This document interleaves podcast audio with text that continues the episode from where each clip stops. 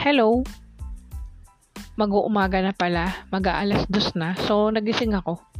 Hindi ako makatulog ngayong gabi. So, gagawa na lang ako ng podcast. Actually, it's my first time to make this podcast. Hmm, ano ba magandang topic? Ang magandang topic siguro is yung sa love life. Pero gagawin ko tong parang vlog ha. Anyway, um, ano ba maganda? Siguro maraming makaka-relate dito. Hmm, ang aking podcast ngayon ay patungkol sa paano mo masasabing niloloko ka na ng isang lalaki. Hmm. Unang-una, pero bago yan, gulo no? Point. Pero wait lang. Ito yung mga, sa mga points na sasabihin ko ngayong gabi ay based on experience lang. So, yung mga naranasan ko lang. So, actually, anim lang sila, pero I'm not sure kung relate yung iba. Okay, number one. Kapag dati masipag siya mag-reply sa mga chats, text, calls, pero bigla na lang naglalaho. Yung tipong hindi na siya nagre-reply.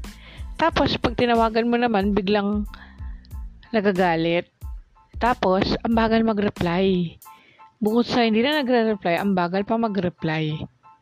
So,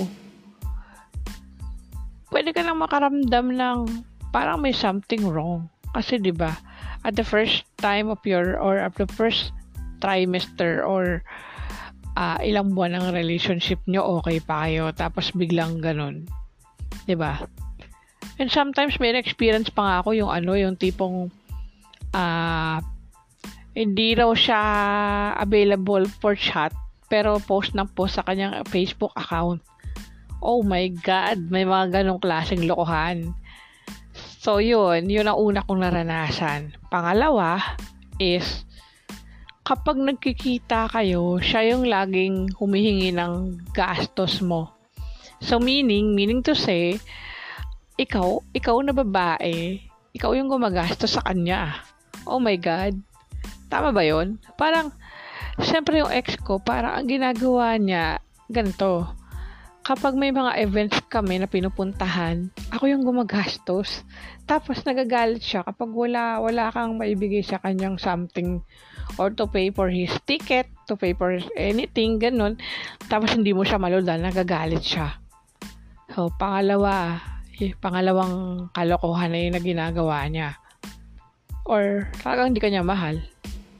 Pangatlo, hindi kanya maipakilala sa kanyang family. Ayan, isa pa yan, isang problema pa yan. Alam niyo yon Yung tipong humihingi ka na ng uh, something na, hoy, pakilala mo naman ako sa parents mo, love. Pakilala mo naman ako sa, sa magulang mo. Pakilala mo naman ako sa kapatid mo. Pero, ang nangyayari kasi ganito, yung sa akin, sa part ko, ano, uh, ina-add niya yung family ko, pero ako, hindi ko alam kung sino yung family niya. Boom, panot. Ibang klase, no? Pang-apat, kilala mo lang yung circle of friends niya, pero hindi masyado at hindi lahat.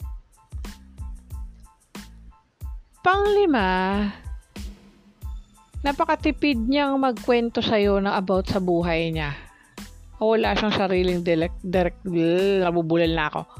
Wala siyang sariling direksyon. At finally, pang-anim, kapag nag-aaway kayo, binablakan niya. Or, minumura ka niya. Or, nakakaramdam siya na something na parang iiwan na ako nito. Actually, girls, ganito lang yan.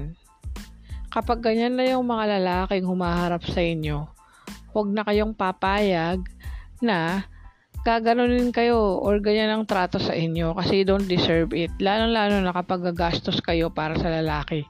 Huwag na huwag yung gagawin yun. Kasi kung nakakaramdam na kayo na ganyan na yung nararamdaman nyo, I mean, ibig ko sabihin pa ulit-ulit na ako, charot, toink. Hindi, seryoso. Kapag ganyan na yung mga nararamdaman nyo, bantayan nyo na yung sarili nyo, pati yung puso nyo, kasi nangangahulugan lang yan na hindi na ikaw yung kailangan niya dahil may iba na yan. Masakit, pero totoo. Actually, um, nag-podcast lang talaga ako ng ganito ngayong gabi dahil wala akong magawa. Pero, totoo, na-experience ko yan. Ako na yung nakipag-break. Ang ginawa ko, nung nakipag-break ako, bago pa man yung araw na i-break ko siya, binura ko lahat ng pictures namin, binura ko lahat ng something about him. Uy, imagine nyo ha, pati yung ano, tawag dito, pati yung gallery ko na almost 300 plus na yata yung photos namin, binura ko.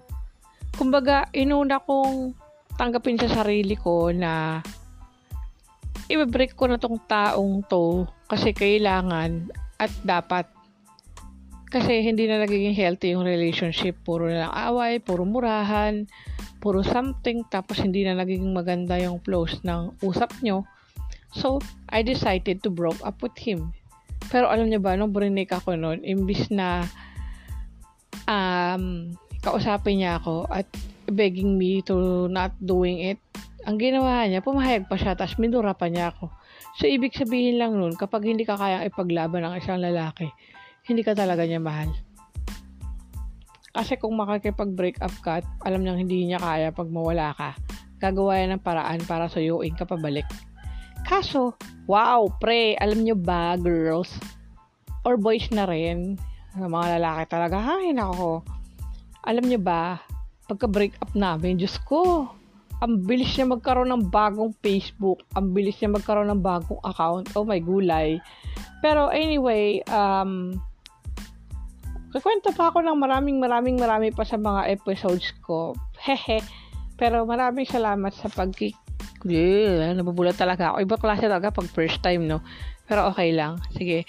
Anyway, thank you. Thank you, thank you, thank you sa pakikinig sa aking walang kwentang podcast. Hehe. so, eh, daily gagawa ko ng episodes para naman hindi boring to podcast ko. Pero hindi naman ako umaasa sa mga listeners. Pero okay lang. Basta easy-easy, chill-chill lang.